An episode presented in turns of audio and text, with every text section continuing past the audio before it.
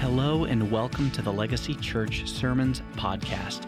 At Legacy Church, we help people find their identity in Jesus and their place in His mission to impact the world through the gospel. We ask that you grab your Bibles, listen up, and we hope that you hear a great word from the Lord today.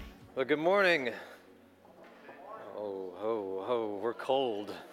We're cold. I do hope you're well this morning. Uh, we started a series last week on Romans chapter 8, eight weeks there in Romans chapter 8. And what is it? Romans chapter 8 may be the greatest chapter and the greatest letter and the greatest book in the history of the world. And certainly it is, we've already seen last week, it is full, it's robust, it's richly deep in doctrine, but at the exact same time, it's practical and applicable, it's hopeful, it's helpful something for every one of us in the room this morning found in Romans chapter 8. So grab your Bible right now and find Romans in your New Testament. Find chapter 8, and we're going to pick up right where we left off last week. Last week, we learned that only Jesus can give us real life. Only Jesus can unlock that for us and be that for us. Only Jesus can set us free from our sin and from the baggage and the brokenness and the struggles that we have with sin. Only Jesus can set us free from condemnation, from the penalty of sin. We found that in the promises in verse 1 and 2. Therefore, there's now no condemnation for those who are in Christ Jesus. For the law of the Spirit of life in Christ Jesus has, listen, set us free from the law of sin and death. And that tells us two things. It tells us, one, that Jesus sets us free from the penalty of our sins, the consequences, the condemnation for our sins, but at the same time, it also says something pretty powerful that I think we struggle to understand. It says that Jesus sets us free from the stronghold sins have over our life. That, that it breaks the stronghold, that de- sins in our life don't have a death grip on us anymore if we are in Christ. I do think we struggle with this. I think we struggle to experience this. This says that we should have a radical and absolutely changed experience if we're in Christ. But I think we struggle, and one of the reasons I think we struggle is because a lot of us, a lot of people, reduce the gospel of Jesus to a gospel of just sin management, meaning that what Jesus did is he managed my sin on the cross. He did that one time, and now I have the golden ticket. I have the golden ticket that sets me free from condemnation, the golden ticket to be in heaven one day. But what does Jesus, what does the gospel have to do with real life stuff, like growing up? Growing up and, and answering the, the, I mean, so many problems that we're facing in the world. What does gospel have to do with that? What does Jesus have to do with that? What does Jesus have to do with me and having a job? Like, I know I'm supposed to be nice and be loving and be kind and things, but, but I'm a civil servant, I'm a teacher, I'm a, in the medical profession, I'm, a, I'm a, an IT guy, I'm an engineer, I'm a lawyer. What does the gospel have to do with me getting up tomorrow morning and going and doing the list of things that I have to do to accomplish my job? What does Jesus have to do with my mental health and the struggles that I have with mental health? What does Jesus have to do with the metaverse? This world, this virtual world that's being built for us all to escape into. Like we gave up on going to Mars to live our next life. We're just going to live it in the virtual world, I guess. What does Jesus, what does the gospel have to do with all of this kind of stuff? And I love what Tim Keller said that applies here. He said the gospel of Jesus isn't simply the A, B, C's of Christianity, like the, the basics, but it's the A to Z of Christianity. The gospel of Jesus is the answer to everything that we're going to face in this life. And I can say it, and it sounds like a very nice pastoral statement, but we're going to see this over the next several weeks. We're going to see how and by what means when we come to a relationship with Jesus Christ where we've placed the weight of our life on Him, how we then are supplied with everything that we would ever need for life. And to have a satisfying and full and richly rewarding life that's meaningful and that honors God. And we're going to look at that today. And I wonder if you've, you've ever asked the question, like, what's the key to the Christian life? Like, I read this and there's all of this stuff that seems to be a part of, of the Christian life. Well, how exactly do we go about living the Christian life? And today, what we're going to find and hear this is that the key to following Jesus isn't about rowing hard, but it's about raising a sail to catch the fresh wind of God's Spirit. That's the key.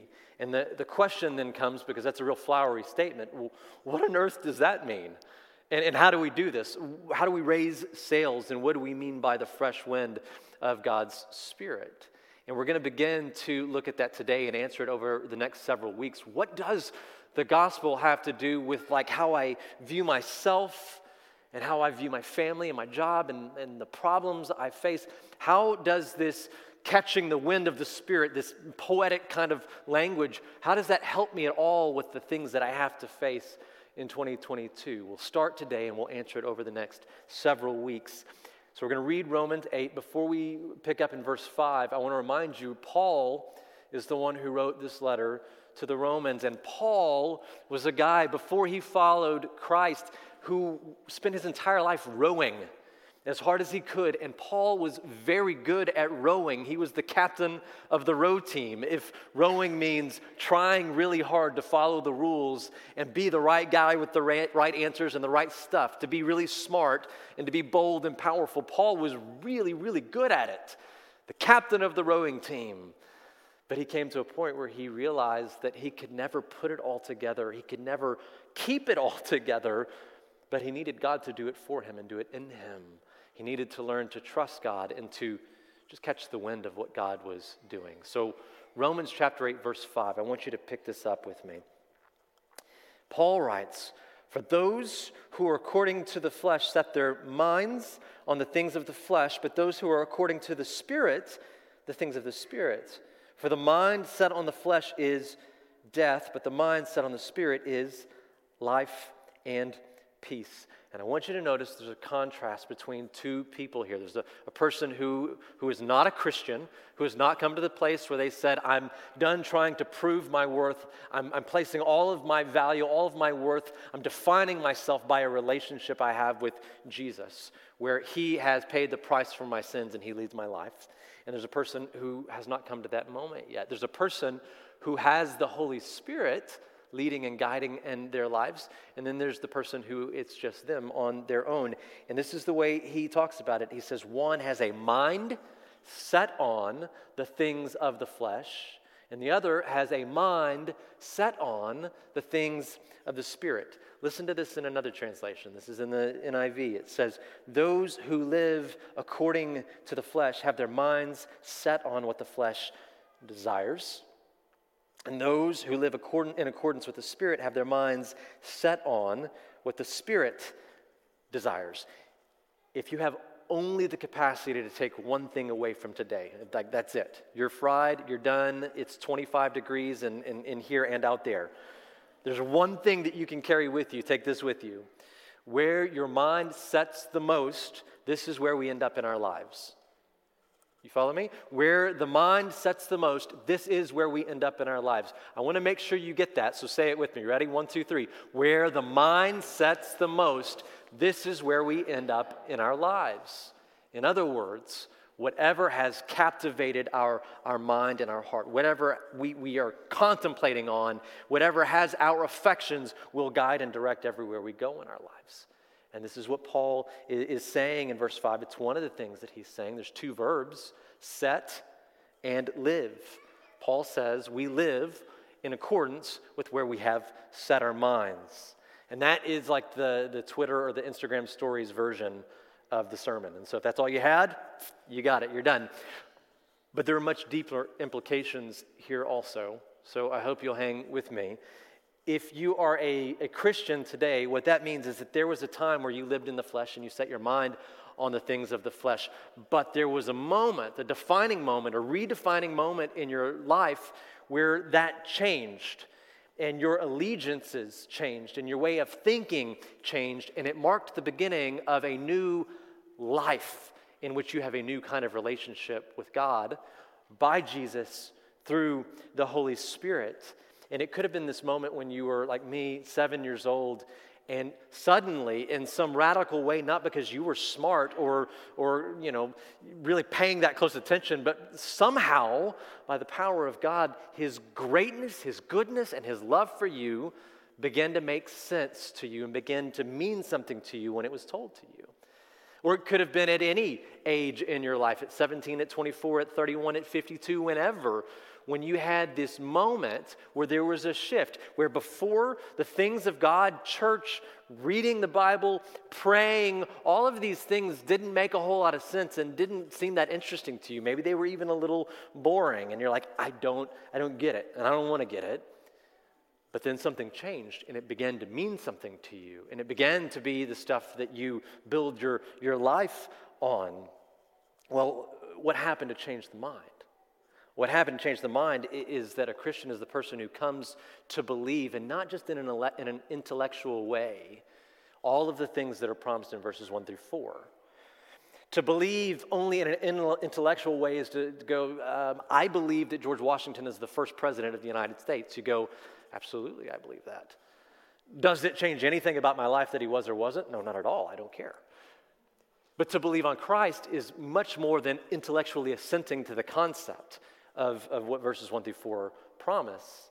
It's to place the weight of my life on that, to say, I believe with all of the, the victory or failure of my life laying upon that being true, that I could not do what needed to be done to hold it all together and keep it all together. And what verse 3 said was, So God did it by sending his son in the likeness of sinful flesh. Jesus didn't sin, but he was sent in the likeness of sinful flesh. And so my sins, my brokenness, my weakness, my struggles were placed upon him in that he received the condemnation in his body that my sins deserved. The Christian comes to a place where they believe that with their life, or as Tim Keller describes it in his book, The Meaning of Marriage, great book, by the way. He said, We are more sinful and flawed in ourselves than we ever dared believe, yet at the same time, the very same time, we are more loved and accepted in Jesus Christ than we ever dared hope. Christian comes to that place in their life. For the Christian, the good news of what Jesus did becomes good news indeed because it's something that actually affects them. It changes them. It redefines how they view themselves, how they view God, how they view the world at large, because it is good news for them. And it results in a total transformation of the mind. Paul uses this phrase. It says, set their minds on. Say, set, say it with me. Ready? Set their minds on. Typical Pauline phrase. He uses it a lot when he writes. And when he uses this phrase, he doesn't mean just, I think differently. It's not simply my mind has a different filter through which it thinks. It's holistic in nature. It's the, the very core of who I am has had a transformation and is being transformed. It's the way you think, it's the way you choose if given the opportunity to choose. It's the things you desire, it's the things you have interest in, it's the things that, that drive your ambitions, it's the very core of your heart. That's what, what Paul is meaning. It's about new beliefs that lead to new affections that create new ways of thinking and living, no matter what you're doing, in whatever season you're in in life. That's what Paul means when he says, set their minds on. Everything changes. Everything changes when you are in Christ. And the question that that brings is, is this it's, has that really happened for you? Have you, you come to like this redefining moment in your life where you go, I'm not going to row anymore because the rowing doesn't get me there, but instead I'm going to trust in the one who came for me, died for me, took the consequences of my sin for me, and promises to give me everything that I need for life in this world. And you know, Paul says that there are really only two ways, or here, two ways to live in this world. There are 4,000 recognized world religions right now. Uh, career planner or planner, yeah, careerplanner.com, I think is what the site I looked at, has over 12,000 career paths that you may choose. Enneagram says that there are nine types uh, uh, of, of people in the world, nine core personality types that describes how you, you're motivated and how you interact with others, and it defines who you are, right? 4,000, 12,000, nine, but the Bible says there are only really two ways that a person can live in a core and fundamental way in their life. It's in verse 6. For the mind set on the flesh is death. Say death. Death. But the mind set on the spirit is, say it with me, life and peace. Why? Well, because the mindset on the flesh is hostile towards God. In other words, if I'm a person who says, Well, I'm going to do whatever I want to do, I'm going to go my way, I've got this figured out. God, I really don't need help on this one. I can handle it on my own. This says that's the same thing as being at war with God. That's what this says. It's not my opinion. I'm reading this. The mind set on the flesh is hostile towards God. Why? For it doesn't subject itself to the law of God, for it's not even able to do so. And those who are in the flesh cannot please God. So there are two, two, say two, two core fundamental ways that a human being can live. They can live in the flesh or they can live in the spirit. And I want to give you three passages in case I'm not convincing enough in this moment. Three passages for you to study this week and ask the Holy Spirit to help you to understand this concept on a, on a deeper level, to understand how you might view yourself or view God or view the problems that you face, to view all of it through one of these two core fundamental ways to live. Here's your three passages Romans 5, 18, and 19. You can take a picture of these or write them down. 1 Corinthians 15, 21, and 22. Ephesians 2 1 through 5, right? Give you just a second to grab a picture of that. I'll let you study those this week, but I'll read them quickly to make sure we, we cover our bases here. So I'll start with Romans 5. I'll just read verse 19. It says, For as through one man's disobedience the many were made sinners. We're talking about the Garden of Eden. We're talking about Adam and Eve here. We're talking about humanity set the course for humanity to continue walking in sin, to be consumed with sin, to have sin mark every moment and every day of our, our lives. Even so, through the obedience of the one, and I hope your Bible translation capitalizes the, the personal pronouns for God because it's really helpful. This isn't for, uh, it doesn't say for the obedience of someone. This is through the obedience of the one. It's talking about Jesus. It's talking about Romans 8 3 kind of stuff. Through his obedience, the many will be made righteous, that his righteousness will be afforded to them because of the work that he did on the cross and because of the indwelling of the Holy Spirit that he promised would come to help us. That's the first passage you'll study this week. The second one is 1 Corinthians 15. I'll just read verse 22. For as in Adam all die, so also in Christ all will be made alive. You see, it's the same contrast there. There's a, a question implied Am I in Adam or am I in Christ? Because it's this or that. Two ways fundamentally to live. And here's the third one Ephesians chapter 2, starting in verse 1. And you were once dead in your trespasses and sins in which you formerly walked. You lived according to the course of this world, according to the prince of the power of the air, of the spirit that's now working in the sons of disobedience. It's one way. The other way, but God, being rich in mercy because of his great love with which he has loved us, even when we were dead in our transgressions, even when we were still making mistakes, even when we were still struggling with sin and brokenness in our life, even then, not after we cleaned it up and after we got it all right, not after we earned the right to have Jesus in our lives, but while we were in the muck of our own mess, he came and he made us alive together with Christ. So, with salvation, comes entire, an entirely new existence, right? Two ways to live. One is apart from Christ. I'm rowing, rowing, rowing, just trying as much as I can, but it's just me. And the other one, in Christ, a new existence, a new way to live, a new way to believe, a new way to, to, to love, to care, a new way to think, a new way to act in this life. Does that make us perfect? No, it does not make us perfect at all. We struggle. I'm on the struggle bus every day, right? I, have seen some of you there with me. I'm not pointing at anybody, but we're on the same bus, right? We struggle, we fail. We're like Paul in Romans 7. Don't worry, we get good company here. Romans 7, Paul said, I don't understand my own actions. I don't do what I want, but I do the very thing that I hate. And we talked about that last week extensively. And I want to remind you of the phrase we ended on. It's a weird phrase, it, it does not sound right to our ears at all. But we said at the end uh, of last Sunday, we said that until Christ returns, those of us who are in Christ might consider ourselves simply to be righteous sinners. And it doesn't sound right. It's hard to conceive of what that means, but we look at Paul, and in Romans 7, in verse 18 and 20, he says, Sin dwells in me. And then in verse chapter 8, verse 1, he goes, But there's no condemnation for me. because I'm in Christ Jesus. In, chapter 7, verse 25, he says, On one hand, I myself, with my mind, am serving the law of God, but on the other hand, with my flesh, the law of sin. It's present, it's actively, it's not I want, it's I, I struggle right now. You might remember 1 Timothy 1.15. Paul says, There is a trustworthy saying. You can count on this, you can believe in this. This is the truth that Jesus Christ came to save sinners, of which I am the worst. And when he says I am, it is in, in the Greek in the passive, uh, in the, the present, in, no, sorry, in the present, the active, and the indicative tense.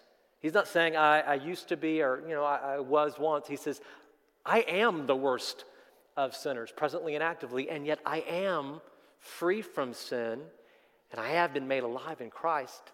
I'm a saint. I'm a, I'm a sinner. I'm a saint. Which is it? It's both and until Jesus returns.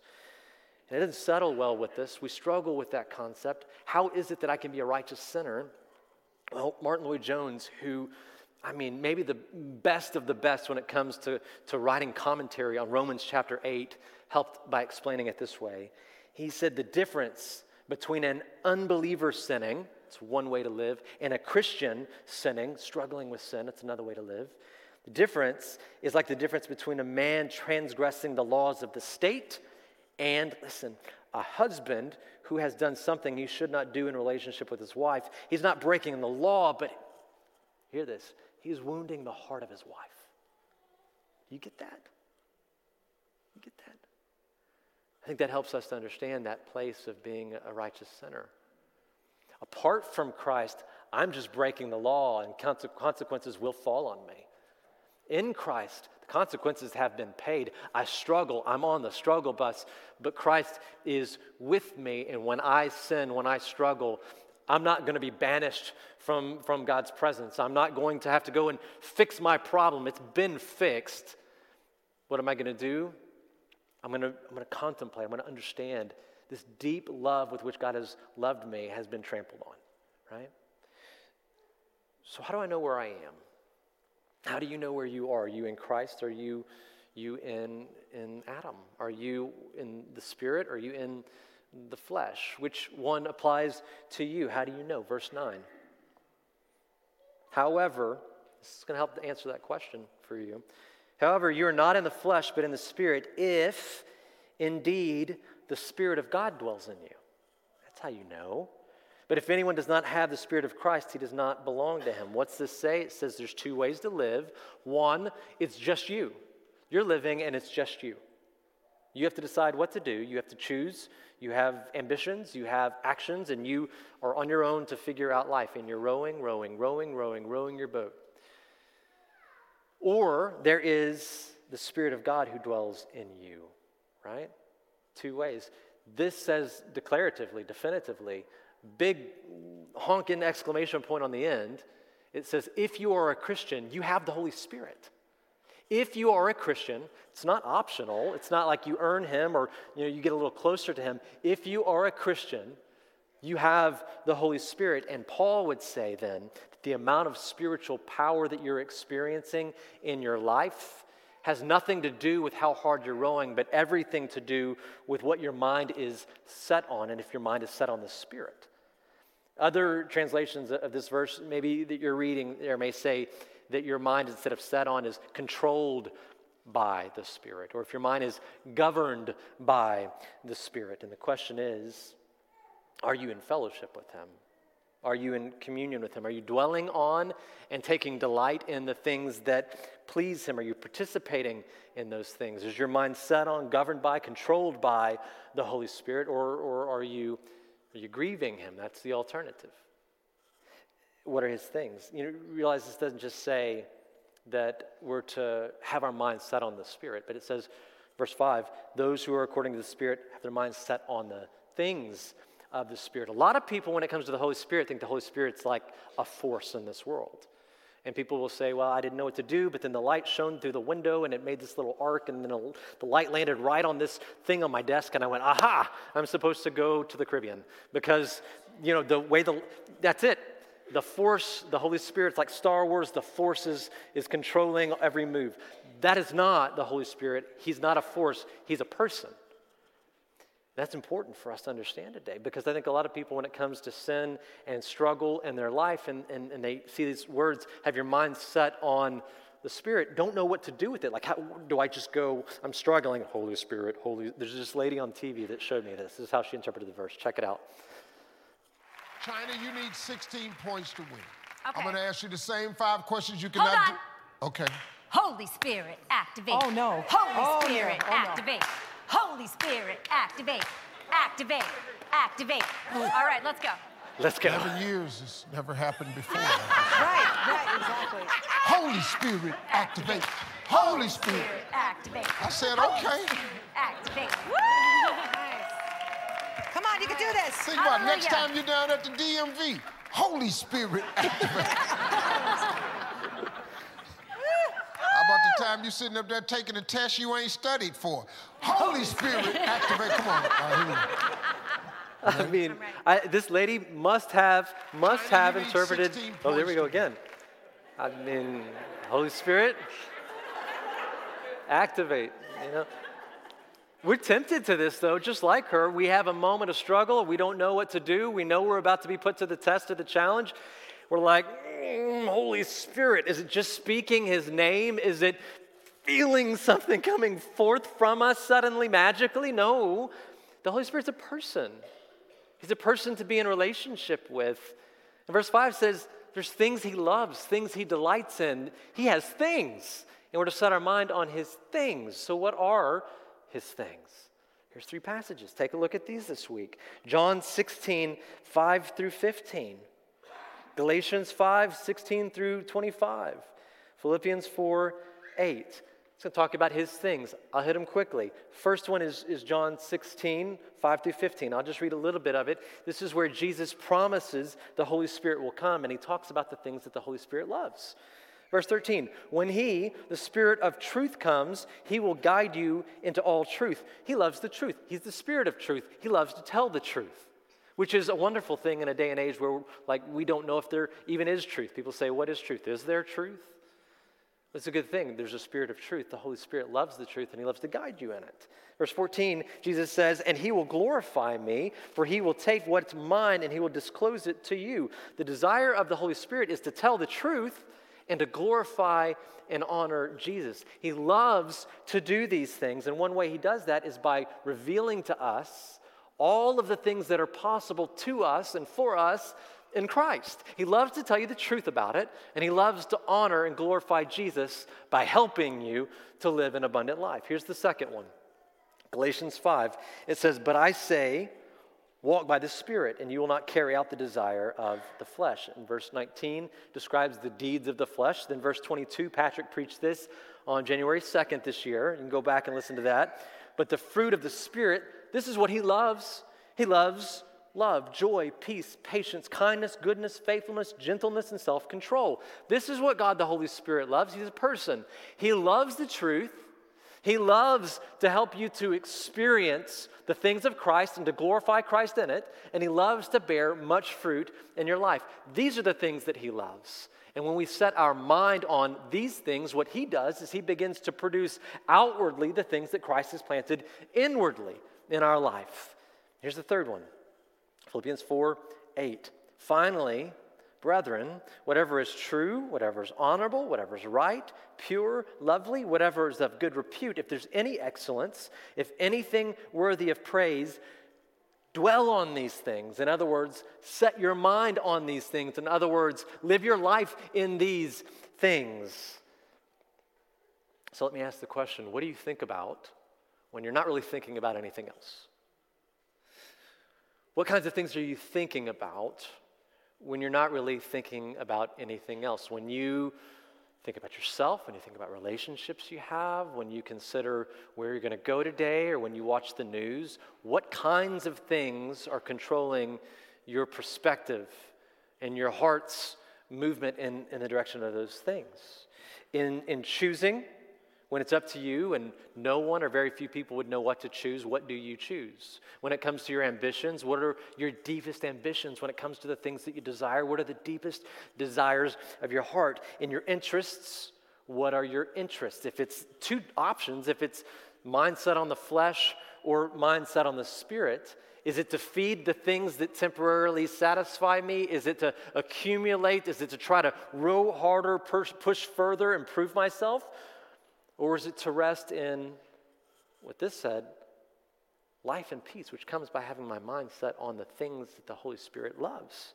Paul's saying we live according to where our minds are set, or what we said earlier, where our mind sets the most, that's where we end up in our lives. And what he's given us is a diagnostic whereby we can understand uh, where we stand and, and, what's controlling the course and direction of our life. What is the, the controlling power of our life, the mechanism by which we make decisions in our life? Are we people who walk in the flesh with our minds set on the flesh, or people who walk in the Spirit with our minds set on the Spirit? Are we people who we're in the driver's seat of our life, or we've given the keys to someone else to be in the driver's seat of our life? Are we people who walk in the Holy Spirit? And if you do that diagnostic test and you, you find that, yeah, my mind is consumed with the things of the Spirit, I love the things He loves, and it drives me, and I can see it transforming my life in front of me, praise God. Many much more, do it, right? But what if not?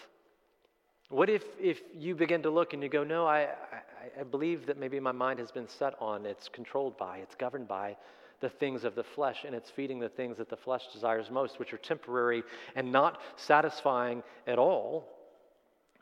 What do we do? Ephesians 1 helps. In Him, in Jesus, you also, after having listened to the message of truth, the gospel of your salvation. Having also believed, you are sealed in him with the Holy Spirit of promise, who has given us as a pledge of our inheritance with a view to the redemption of God's own possession to the praise of his glory. Okay, what does this say? This tells us that if, if, if we want more of the Spirit, if we want to have our minds set on the Spirit, we go back to the gospel, right? If you go, my mind has been set in the wrong place and I can see how it's steering me in the wrong directions. How do I get my mind going in the right direction? How do I get lined up with the Holy Spirit? Well, again and again and again, you go back to the gospel again and again and again back to the gospel. In other words, the life led by the Spirit is the life that never graduates from the gospel. You don't, you don't like, oh, I got the first things and now, you know, I'm leaving it behind. No, you go deeper and deeper into the implications and applications of the gospel into every facet of your life and every new trouble that comes your way. Or as C.S. Lewis said in Narnia, it's further up and further in to the gospel and all of its implications and all of its applications each and every day of your life. Listen to verse 10. If Christ is in you, though the body is dead because of sin, the spirit is alive because of righteousness. But if the spirit of him who raised Jesus from the dead dwells in you, he who raised Jesus from the dead will also give life to your mortal bodies. In other words, in your days now, in the chaos that we're facing in 2022, in the chaos of our world, our nation, our city, in your personal chaos, in your personal struggles and mine, though our mortal bodies are dying, our spirit is being made alive. Life, light, truth, grace, and power will be given to you through his spirit who dwells in you. You hear that? Three things I want you to remember in response to this text today. Three things. First, becoming a Christian is surrender to a person. You follow me? Becoming a Christian is surrender to a person. And I tell you this because as a pastor, I hear a lot of people who show up and, and, and they say, Hey, I'm here because I, I need to get right with God. I need to get back to God. And, and really, truly, what they mean is I've got some things going in, on in my life, and, and they seem too much for me to handle, or I don't know to, if I should go right or left, or I'm struggling with something, and what I need is some kind of spiritual salve over my hurts. I need some kind of spiritual balm to, to bring some comfort to me. What I need, and some people are going, I just need some kind of religious self improvement plan so that I can make it through this thing. I'm not indicting, like we all have, have clung to that at moments, but I need you to understand that Christianity, becoming a Christian at its heart, at its soul, at its base, is surrender not to a program, not to a function, not to a set of virtues. It's surrender to a, a person. That's what Christianity is. Christianity, plain and simple, is that, and this person is a person who's loved you perfectly, who's holy and just and right and righteous, who's full of grace, full of compassion. Because he came in the flesh, he's full of empathy, and he died for your sins. He took on already the condemnation for your sins. And so you're not surrendering to this unknown being who, which way is it going to go? He's already proven which way it's going to go. The love of God was defined on the cross. That's why every time, every time we read in the Bible, we were, the, the word love, and we're meant to understand the word love, it's pointing again and again to the gospel because that's where God says, This is what my love is. This is my character. This is who I am. So we're being we're coming to a place of surrender to this person, and the nature of that surrender is total.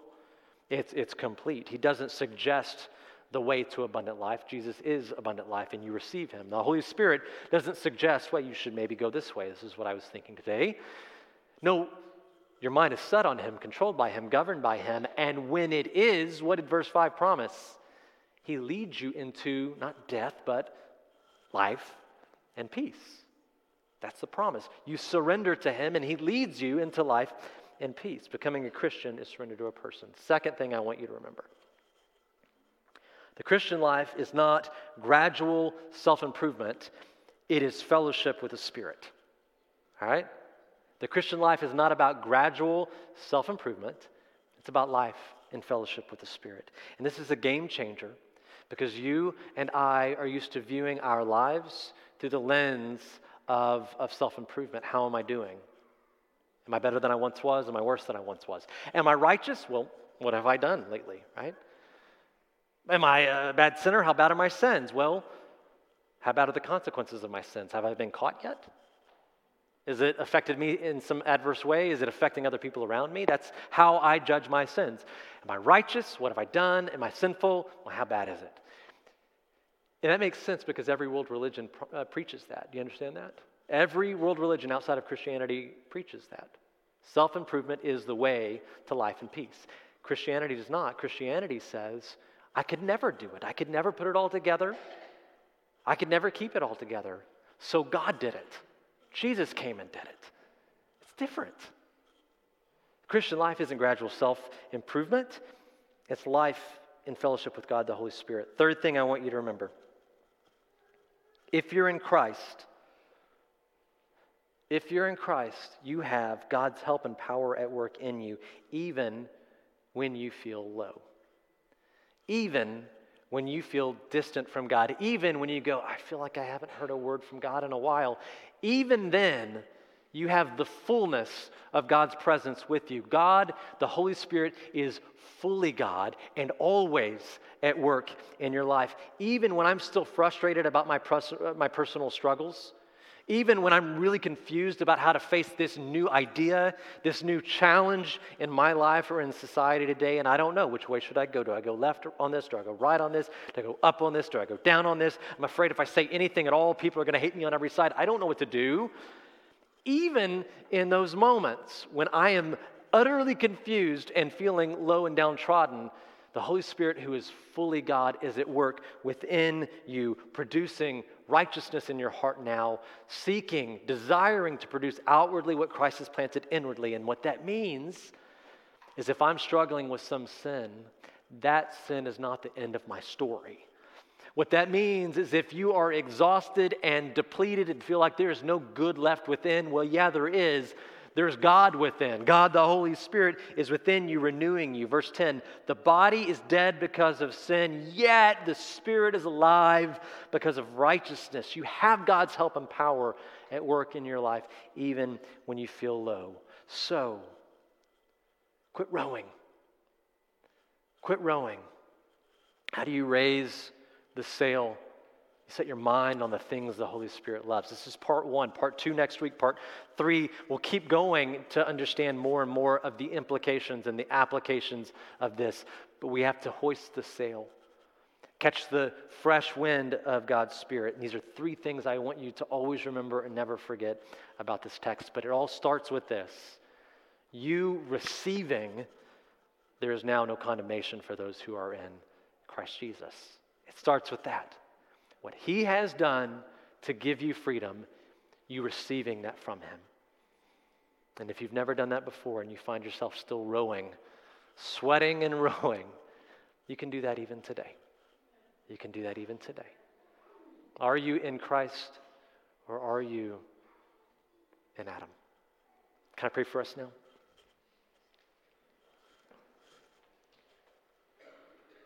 God, we come today and we thank you for your word.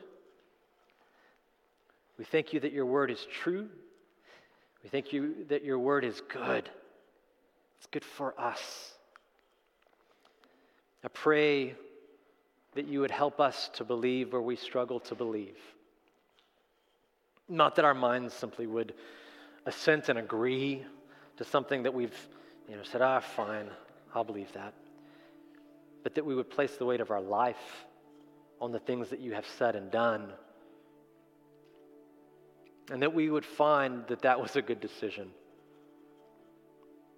Would you help us where we struggle to believe? For anyone who's here today who finds themselves in the trap of rowing to prove their worth, rowing to prove their value in this world, rowing to prove who they are, would you help them to set down the oar? And in some way that can only be defined by your presence and your power, that they would feel metaphorically, a spiritual wind blowing across their life, and the sweetness of it, and the coolness of it would bring calm and life and peace. And that belief would create in them new affections. Their heart would break for the things that break your heart. Their heart would leap for the things that you love.